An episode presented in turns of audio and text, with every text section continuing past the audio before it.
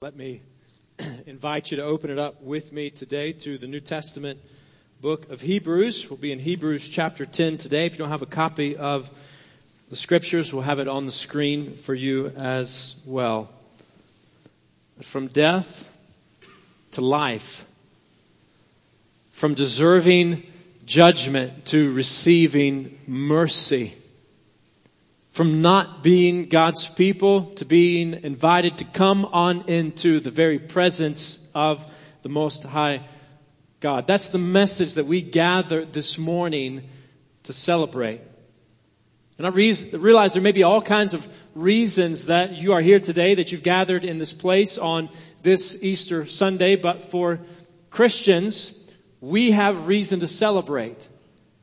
We have reason to sing. We are here today to celebrate, to celebrate that Jesus is alive. That Jesus conquered sin. That he conquered death. We are here to celebrate an empty tomb and a risen Savior and access to the very presence of God. That's the message of the Bible and that's the message of Easter. And so let me invite you this morning to hear that message with me from none other than God himself. We want to hear from the Lord and so we open his word today to hear from him. But before we do, before we read this Hebrews text, let me tell you a little bit about where we've been as a church recently on Sunday mornings. We've been studying, journeying through the book of Exodus, the story of Exodus, where God hears the cries of an oppressed people, the descendants of Abraham that he has promised to enter into relationship with, and he comes to their rescue after hundreds of years of slavery under a heavy-handed tyrant in a foreign land. He comes to the rescue and he delivers them. He delivers them physically, but he delivers them to be in a special relationship with him. And so he leads them out of that place and toward a promised land. And then the Lord says, I'm going to come down and I'm going to dwell among you. I'm going to be your God and you're going to be my people. And so he instructs them to build a house of worship instructs them to build a, a tabernacle, a meeting place that's later replaced by this temple that we just watched the video of. But there in that tabernacle, that tabernacle had a courtyard and in the courtyard was an altar where sacrifices for sin were constantly made so that worshipers, sinful worshipers could come before the presence of God. But they could not go in the tent. Only the priests could enter the tent. The tent was divided up into two spaces, the holy place that the priest serviced, and then the most holy place for the high priest. And he could only go there on one day a year, on the day of atonement, and only in the way that God had prescribed. You see, this was a place of separation. God would reside among his people, but they would be separate from him. It was a place of restricted access. See, the, the most holy place was that innermost part of this sanctuary separated by a thick curtain where God would dwell among his people. That sort of reminded me as I thought about that of going over to friends' houses as a child and uh, sort of assessing early on uh, what spaces were off limits in someone else's house. And often one of those spaces might be the master bedroom. Right? This is where uh, the parents reside. This is where the owner of the house resides. That's where they live, so to speak. Well, the most holy place was where God would reside. It was a sacred space reserved only for this high priest and only on the right day and in the right way. In fact, listen to what God says about entering that space in Leviticus chapter 16. The Lord says to Moses, He says, tell your brother Aaron that he is not to come whenever he chooses into the most holy place behind the curtain in front of the atonement cover on the ark, or else he will die. No unauthorized entry. That's what God said.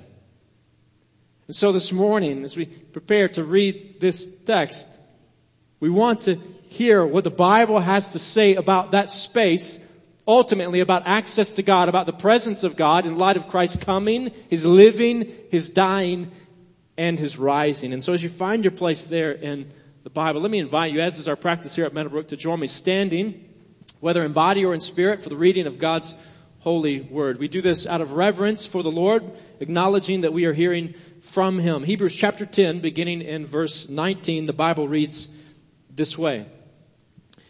Therefore, brothers and sisters, Since we have confidence to enter the most holy place by the blood of Jesus, by a new and living way opened for us through the curtain, that is, his body.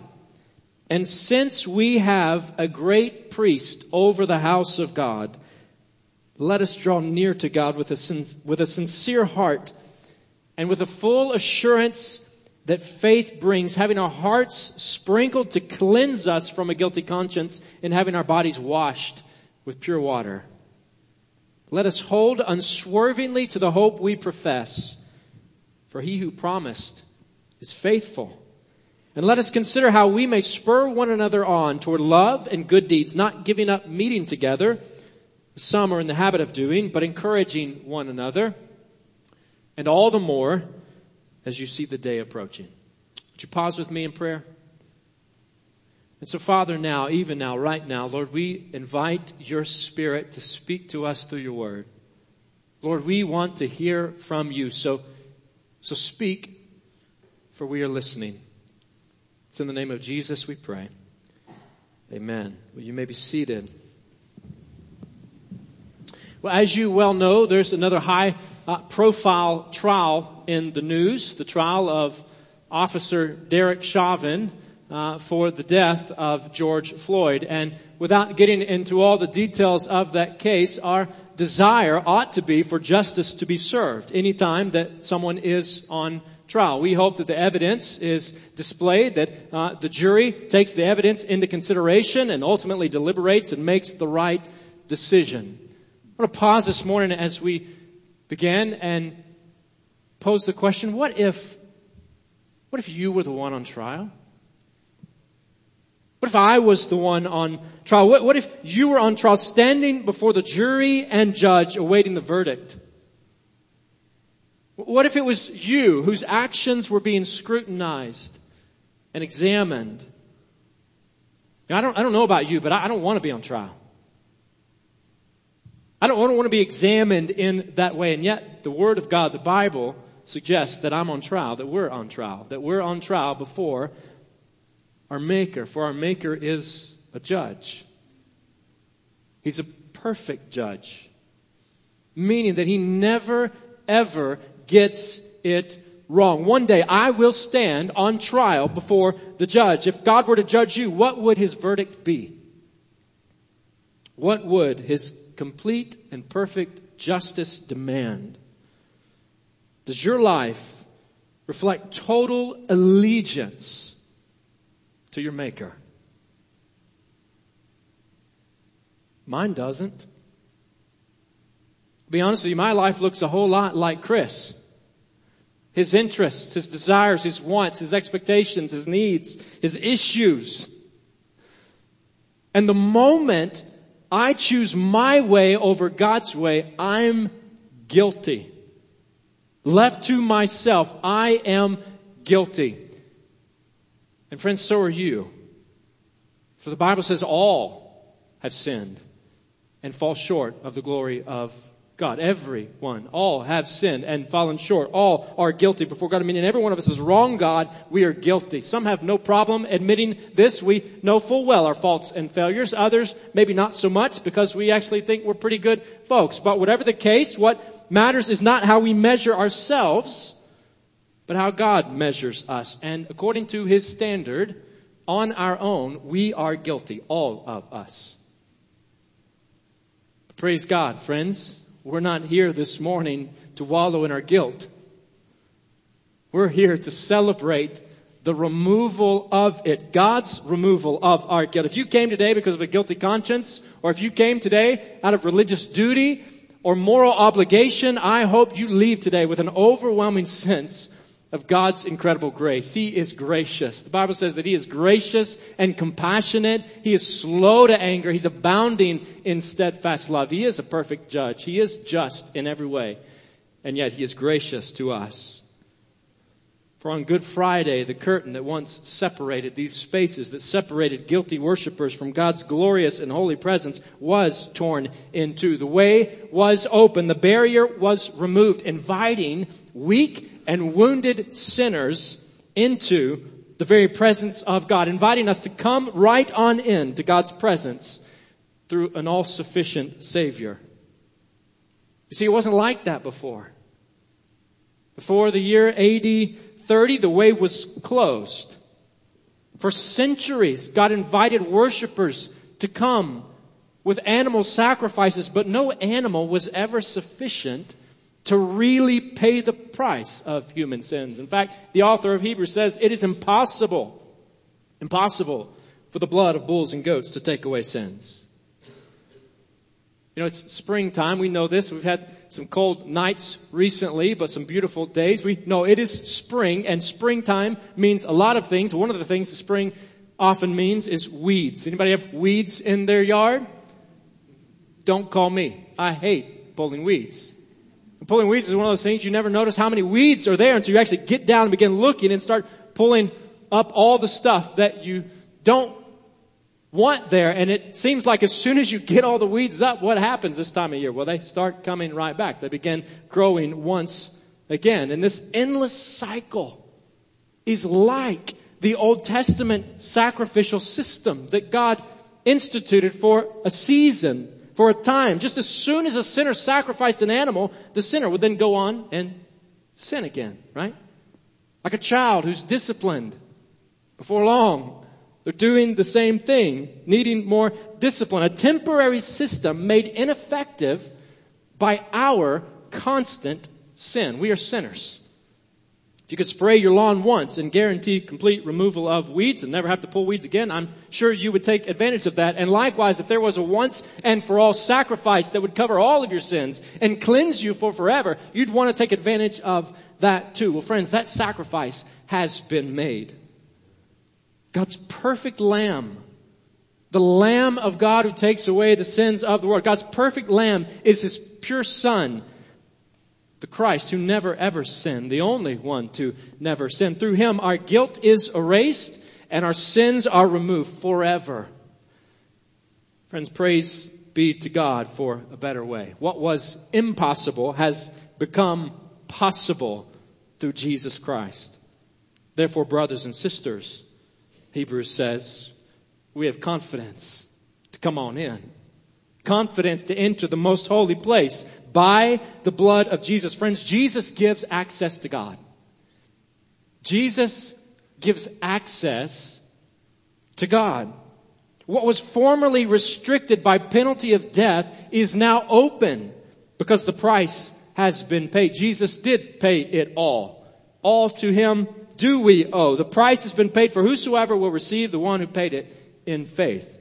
Jesus gives access to God by dying as our substitute. He died as our substitute, as your substitute and mine, in our place. That's why we call Friday before Easter good, because on it Jesus paid it all. He paid the price. He laid down his perfect life in place of imperfect, sinful people, taking what we deserve and giving us what only he deserves. The Bible states that this way, but God demonstrates his own love for us in this while we were still sinners. Christ died for us. Likewise, in 2 Corinthians 5, God made him who had no sin, the sinless one, Jesus, to be sin for us, so that in him we might become the righteousness of God. What does it mean to exchange our sin for his righteousness? It means we're no longer counted guilty because the penalty of our sin has been paid in full by someone else. This is good news. Therefore, there is now no condemnation, no condemnation for those who are in Christ Jesus. It, if it means no condemnation, if it means no guilt before God, I don't know about you, but sign me up. I'll take it. I'd like to be in Christ Jesus. I'd like that status. And those who trust Jesus for salvation are in Christ Jesus. Are you in Christ Jesus? To be in Christ Jesus is to have a restored relationship with God. You see, Jesus provides access to God, dying as our substitute and serving as our priest. The Bible says he serves as our priest, saying here, we have a great priest over the house of God. What's a priest? It's a mediator, right? between sinful people and a holy God, a go between. Jesus is a great priest. Why? Because he's a permanent priest. All other priests who went before him died, not to rise. But this one rose again. He's a permanent mediator, for he's alive never to die again. Jesus stands forever, interceding for us, the Bible says, pleading our case, pleading on behalf of us before God. Pleading the case of all who put their faith in Him. The perfect priest has become the pure and substitutionary sacrifice, reconciling sinners to God. So friend, I plead with you this morning, put your faith in Jesus and be reconciled to God. Put your faith in Christ and be reconciled to God today. Be made right with God now and forever. Unbeliever, this is for you. If that is you, this admonition is for you. If you don't identify as a follower of Jesus, then based on God's clear word, I plead with you today, put your faith in Jesus and be reconciled to God. Don't trust your own efforts, your knowledge, your wisdom, your skills, your accomplishments, your pursuits, your riches, your hard work, your attempts even to help others or to please God. For none of these things can remove the stain of your guilt. Only Jesus can remove the stain. Which is why Jesus said, I am the way and the truth and the life. No one, none, no one can come to the Father except through me. And Paul, the apostle, would say God presented Jesus, God presented Christ as a sacrifice of atonement. Mending that relationship, a sacrifice of atonement through the shedding of his blood to be received by faith, a gift to be received. A gift that's been offered and ready to be received. Have you received the gift? Have you put your faith in Christ's sacrifice? Is your faith in Jesus? Friends, through Jesus and Jesus alone, we have access to God. And since He gives us access, we can know and enjoy God. Since He gives us access, the way's been opened into relationship, a reconciled relationship with God. We can enjoy what we were made to do, to know the one who made us, and to walk with Him, to trust in Him, to enjoy Him. We can know and enjoy God now, right now. We can go before the Father through Jesus the Son. Because the way's been opened. He did it. He accomplished it. He defeated sin for us. His blood covers us and cleanses us. He tore the veil. He opened the way. He even arose from the dead, just as he said. And even though he said it and God promised it, people still didn't believe it. Shocking in that day, shocking today. People don't normally rise from the dead. I stayed up late last night watching the Last basketball game, anybody stay up and watch the Final Four? Some of you. I was about ready to go to sleep, but went to overtime and then I was about to fall asleep and all of a sudden an incredible buzzer beater uh, from well behind the three point line made by Jalen Suggs of Gonzaga and I, I couldn't believe it. But given their reputation, perhaps I should have believed it. This was a good team. I haven't lost yet. Going to the championship game. Well, given the one who made the promise, his friends had every reason to believe it. To know that Jesus would indeed rise from the dead, that God's promises would be fulfilled. He arose from the dead, He given us unhindered and unhurried access to God for forever. Friends, since Jesus gives us access, we can know and enjoy God, approaching God confidently and frequently. Approaching Him confidently and frequently. Do you have a relationship with God?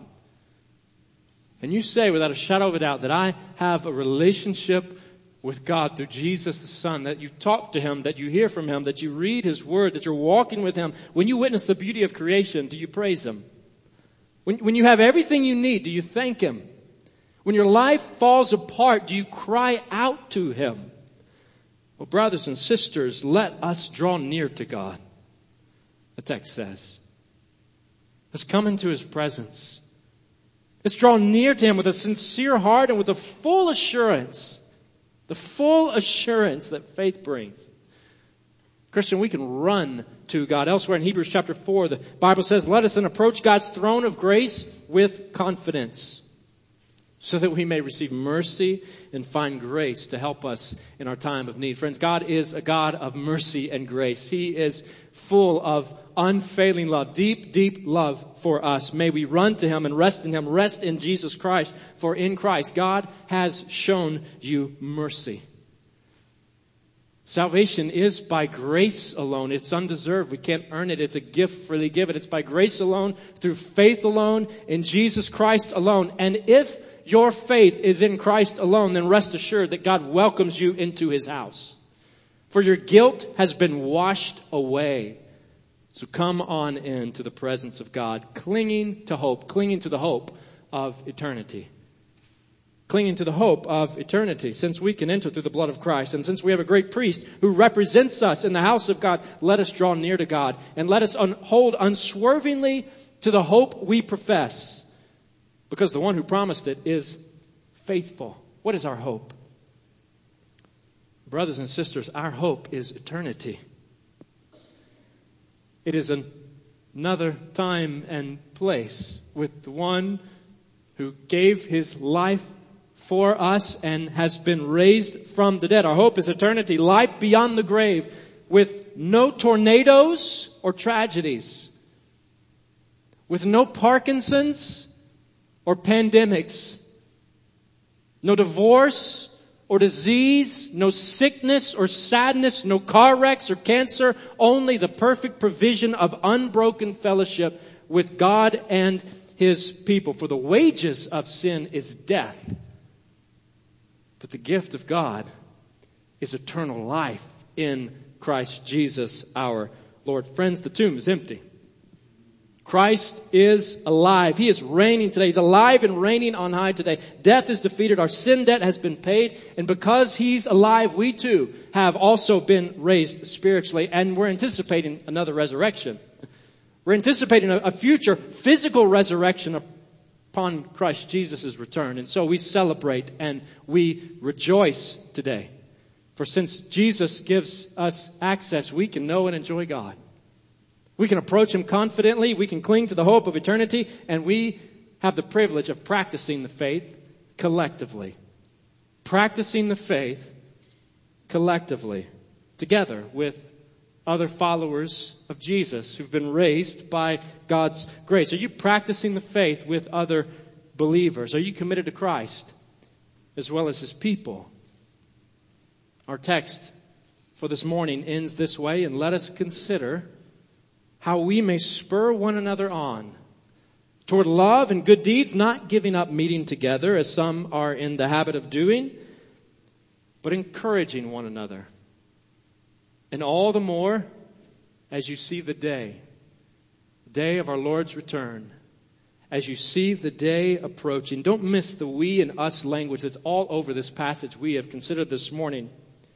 Brothers and sisters, since we open for us, since we have, let us, our hearts cleanse us, our bodies, let us, the hope we profess, let us. You get the point. It's a message to the people. People of faith collectively who are in community together, who are committed to Christ and each other. So here's the deal. It's good to attend church on Easter, but it will not save you. Only Christ can save you. It's good to watch a Bible teaching church or teacher on television or the internet, but it will not grow you in relationship with other believers. It's convenient, it's comfortable to stay in bed and watch a live stream online, and certainly we, many of us have had to participate in a lot of that over the last year in a unique set of circumstances, but for the long haul, it is not church. By definition, church is a gathering of believers. Committed to Christ and each other, serving one another, encouraging one another, and teaching one another, and anticipating the return of Jesus Christ together. So friend, I don't, I don't know your condition before God today. I don't know if you're trusting in yourself or if you're trusting in Jesus. I don't know if you came today because it's Easter or you're committed to a local church, this or another one all year long. But wherever you are, whoever you are, hear God's gracious invitation to you today to know and to walk with Him. Friend, walk with Jesus. Walk with Jesus Christ day by day. Walk with Jesus daily. Walk with Him. Enter a relationship with Him. Rest in Him. Trust Him. He is trustworthy. Put your faith in Him, for He is faithful and He cares for you. Commune with Him. Give yourself to Him, for He gave Himself for you. Read His Word, hear from Him, put your faith in Him, and give your heart to Him. Walk with Jesus daily, but don't walk with Him alone. Go the journey with His people. Go the journey with other followers of Jesus Christ. Saved by the same grace, covered by the same blood. Don't walk with Him alone.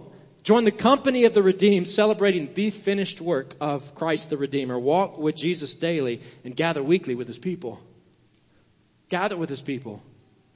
Come together with other Christ followers. I don't know why you came today. I don't know if you came to check off a box for the year or because grandma made you. I don't know if you came because you feel guilty if you didn't or if you came because you're searching for spiritual answers. Perhaps any and all of these. Let me just be as honest and clear and direct with you as I can this morning. You need Jesus. So do I. You need Jesus. And ultimately, believer, you, you need His church. You need community. You need one another, a faith family. Maybe you've heard this message of salvation in Jesus all your life. Maybe you're quite familiar with it, but you've never put your faith in Christ. Maybe you've never turned and trusted in Christ for salvation. Let me encourage you. Put your faith in Jesus today and be reconciled to God. Turn to Him, cry out to Him, trust in Him, give your life to Him, turn away from a life without Him and put your faith in Him. And if you have questions about that or want to express that to someone or need someone to walk that journey with you, know that it would be our privilege. In just a few moments, you're going to have an opportunity to let us know that during this service or after as well. We don't want to point anyone out. We don't want to embarrass anyone. We don't want to present anyone before others, but we we want to be available to you. So you're going to have an opportunity to do that in just a few moments. But let me also say, maybe you are searching. Maybe you've been searching and you're still searching. Let me invite you to a class that will begin this Wednesday. Christianity Explained, a six week Wednesday night study at six o'clock right here on site where we'll be looking at basic confessions of our faith. Who is Jesus? What did he claim? What does it mean to put our faith in him? I'd love to join you for that time over the next few weeks. But maybe you are a believer and you've turned your back on the church. Maybe you've been burned by the church. Many folks not been treated well, even by followers of Jesus. I want to tell you honestly this morning, there, there are many good churches in this city. Praise God for that. God is at work in Birmingham. There are many good churches right here in this community. And I'll say before you honestly, I believe that this is one of them. So if you have questions about this church family, what it means to be a part of it, I'd invite you to a free lunch first Sunday of May. I'd love to share with you more about this church through a class we call Starting Point. Love to have you come and join us for that time together, 12 to 1 on May the 2nd. But the central truth that we want to hear, all of us, believers and unbelievers alike, that we want to hear from God's Word today is this. Jesus gives access to God, saving sinners and inviting the saved to know Him. So I ask you this morning as we close, are you saved? Do you know Him? Do you know that you're right with Him, that you have been reconciled to God by grace through faith in Jesus? Are you right with Him? You can be.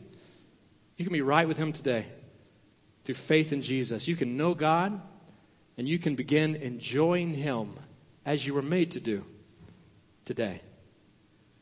Well, let's pray together, and then in just a moment after I pray, we're going we're going to stand together. We're going to sing a hymn of response together, as we often do collectively as a people of faith, expressing our faith in the Lord, recognizing, communicating, internalizing that Jesus did pay it all for us.